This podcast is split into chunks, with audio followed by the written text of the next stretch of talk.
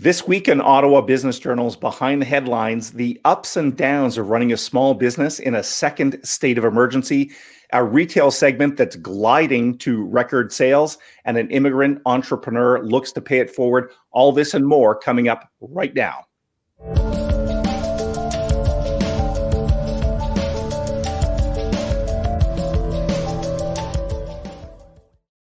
Hello and welcome to Behind the Headlines for the week ending January 15th, 2021. I'm Michael Curran from the Ottawa Business Journal. Behind the Headlines is a regular podcast from OBJ to explore the most read headlines uh, of the uh, recent period. For the first time in 2021, I'd like to welcome my two colleagues, Peter Kovessy and David Sali. Hello to you both and all the best for 2021. Uh, Dave, we're going to start off with you. Uh, of course, the the story of the week is certainly the second state of emergency and what that means for local business. Um, what were you hearing from uh, local entrepreneurs and business operators this week, Dave? Uh, well, Mike, as you can imagine, uh, yeah, they're not um, necessarily overly pleased um, with the new restrictions under the stay-at-home order for the next at least 28 days. Um, only uh, uh, you know, you you can go shopping. Uh, there's curbside pickup, uh, but really, it's a it's a pretty widespread crackdown on uh, most businesses. But as Mark Kaluski says, he's the chair of the Ottawa Coalition of Business Improvement Areas. Um, you know, it's not necessarily um, uh, these these these rules uh, aren't necessarily applied evenly in his mind. Um, he's wondering why the WalMarts and the Costco's of the world, the big box stores, are still allowed to be open and sell just about everything they want. Um, he, he, says, you know, if only groceries, uh, if you're only supposed to be buying things like groceries, why are they selling everything? They should only be allowed to uh, to sell essential items. He thinks that's unfair. There's all kinds of questions about um, the government, you know, encouraging people to stay home, and yet they're still allowing for curbside pickup. So, you know, uh, should people be going out or not? So there's, you know, a lot of issues in that regard. Uh, and you know, and speaking of um, of uh, perceived unfairness, I also talked um, uh, uh last week um, to uh, to some um, ski hill operators who who really feel the same way that they're wondering, you know, um, why their business is is being singled singled out essentially. Like they're, you know, um, tobogganing hills are open, the canal is going to be open ski hills are not being open. Meanwhile, over just across the river in Quebec, those hills are open, uh, albeit with a little tighter restrictions now due to the curfew. Uh, but still, the they, um, operators uh, like Calabogie Peaks, uh, they say they're losing millions of dollars in potential revenue, um, and they and they just call it a devastating situation. Um, and all they can do is just that um, that hope uh, we flatten the curve and uh, and basically that you know you know that we get back to um, uh, some sense of uh, of being able uh, to lift some of these restrictions so that they can at least try and make some money this season. I can't imagine how tough it is for Calabogie Peaks. You know, when I saw that revenue number, I don't remember exactly, but it was in the millions of dollars, as you indicated, Dave. Whoa, that is a big impact. So let's hope, you know, at some point they'll be open soon. Peter, let's bring you into the conversation to get your take on uh, this latest uh, crackdown and and uh, restrictive measures. Well, it was, you know, it was a comment from uh, Steve Ball, the head of the uh, Ottawa Gatineau Hotel Association, that he made uh, actually to Dave uh, this week that that really stood out to me. So, um, you know, I think it was late uh, late last week that uh, the news broke that Winterlude was going to be a, a virtual event, and in reacting to that, Steve said.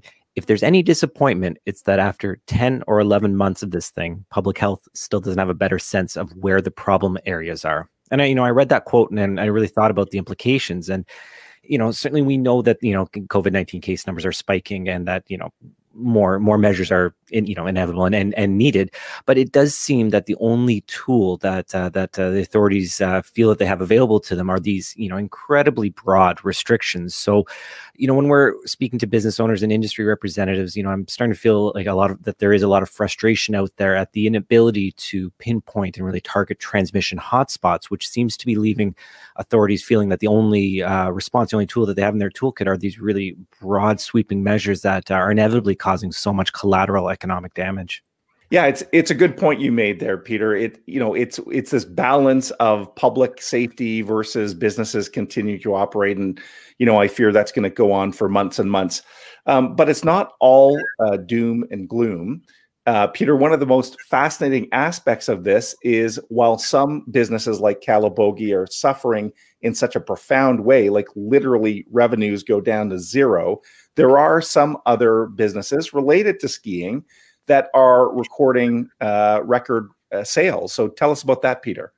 Well, in short, demand for cross country ski equipment is going through the roof. And uh, when it comes to this gear, retailers, uh, well known names here in Ottawa, such as Kunstadt, uh, Fresh Air Experience, and Bushtukah, say that uh, this season is actually ranking among their best despite the lack of uh, snow on the ground. Uh, this trend actually started last summer when bikes started to fly off the shelves because, you know, people were looking for recreation and exercise, you know, opportunities, you know, at a time when maybe, you know, travel, there was more travel restrictions, other recreation opportunities were, were limited limited.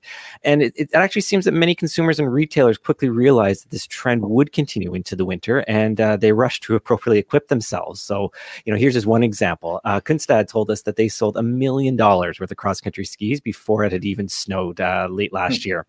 Uh, some of the other retailers that OBJ spoke to were eagerly awaiting new shipments of uh, skis and boots in popular sizes because uh, there uh, there are some um, uh, shortages of uh, of the gear. And funny enough, it's not just skis. I'm not sure if you've seen fat bikes that started popping up three, four, five years ago. Those winterized bikes with the really really large tires.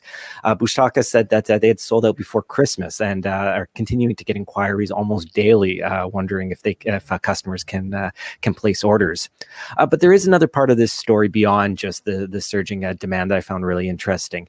Some of these retailers told us that uh, they've been able to, um, to, to to respond to to this opportunity because they've refined their e-commerce operations and become more efficient at fulfilling uh, these curbside pickup orders.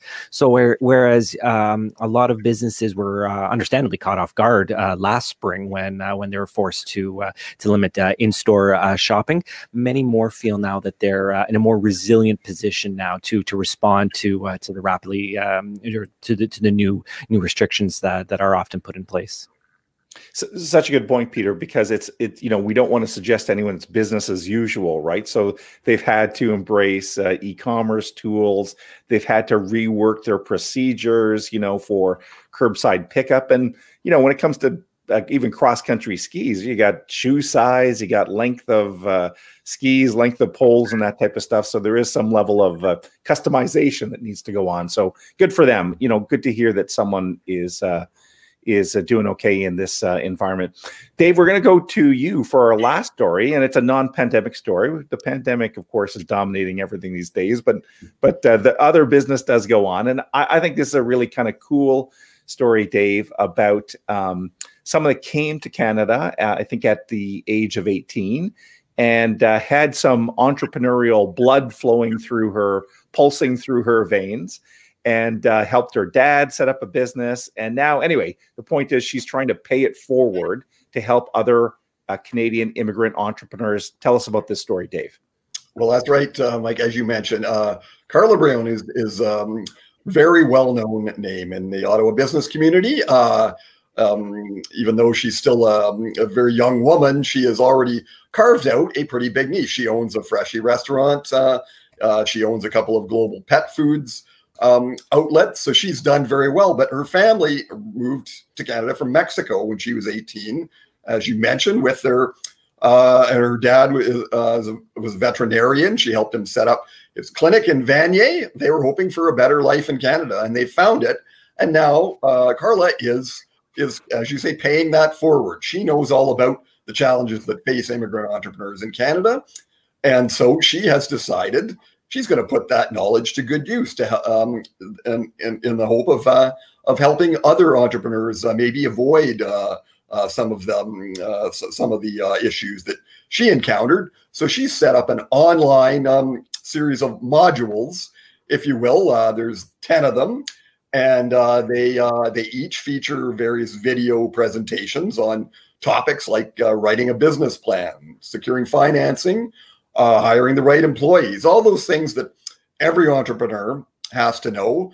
But that can sometimes be a little difficult for newcomers to Canada because of you know differences in the in business climates between countries, different regulations, all that sort of stuff. Like she says, sometimes uh, entrepreneurs might come to Canada, think they have a great business idea, um, but it might not necessarily be the right idea for Canada.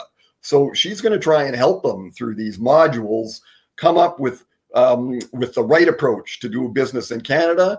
And she's also bringing in another cool concept. She's going to have these virtual office hours, um, whereby successful uh, other successful immigrant entrepreneurs are going to come come online and, and share some of their advice and offer mentorship as well um, um, to, uh, to, to, to, the, to the people taking part um, uh, in the uh, in the module program because, like she says, uh, one of the things that immigrants lack the most is a network.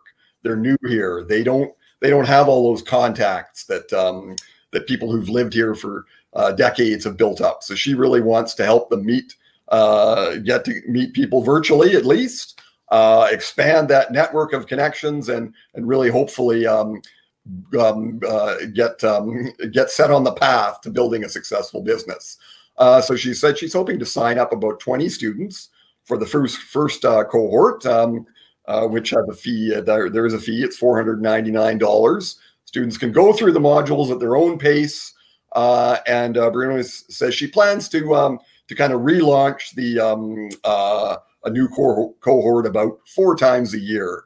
Um, and she just, you know, she's just really hoping that this is a way to uh, to make immigrants feel like they're not alone and that they do have support um, uh, as uh, as new entrepreneurs in Canada. So yeah, a really cool initiative.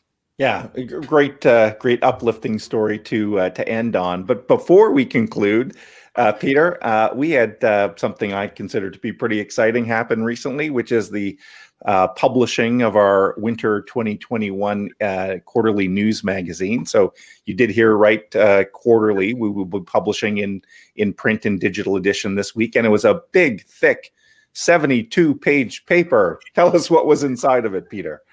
So uh, I will say one of my favorite features inside uh, the, uh, the, the current edition of the news magazine is uh, Ron Corbett's uh, interview with Mark Monahan of uh, of Blues Fest. It's a great in depth look at what Mark went through in 2020, the difficult decision to cancel the the, the, the, the concert, how he adapted with the with the drive-in series, got sponsors on board, and really what his thinking is heading into 2021. So definitely, please check check that article out. all sorts of other great features, just really in in brief, uh, Dave uh, profiled uh, four of the Ottawa's top tech firms to be watching in 2021. Caroline Phillips did had a great uh, tourism feature on how hotels are really targeting the uh, the staycation market, and of course we have a regular OBJ regional um, special report taking a look at some of the the businesses and economic trends happening across Eastern Ontario. So to to check out the quarterly news magazine, you can go to obj.ca. Just scroll down to the bottom of the page and click on the the thumbnail to read the digital edition. Yeah, and already thousands of people have done that. So it's it's exciting to uh, see us uh, publish such a uh, a big robust issue. Peter, congratulations to you and Dave. You played a big role in it, and the broader team that had to come together uh, before Christmas and right after. Uh, right after the holidays to uh, to to make all that happen. Well, listen, guys, that's all the time we have for today. reminder: this podcast can be watched uh, or listen to in various ways. If you want to watch it, go to uh, YouTube. Uh, be sure to follow and like us. You can all also listen to this uh, regular podcast on platforms such as Spotify, Apple, SoundCloud, and Twitch. Uh, the reminder that if you're looking for your daily dose of local business information, you should visit obj.ca, uh, updated regularly throughout the day.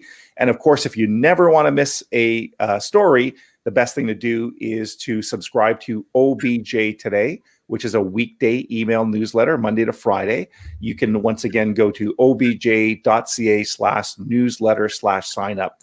Uh, so, uh, yeah, please do that.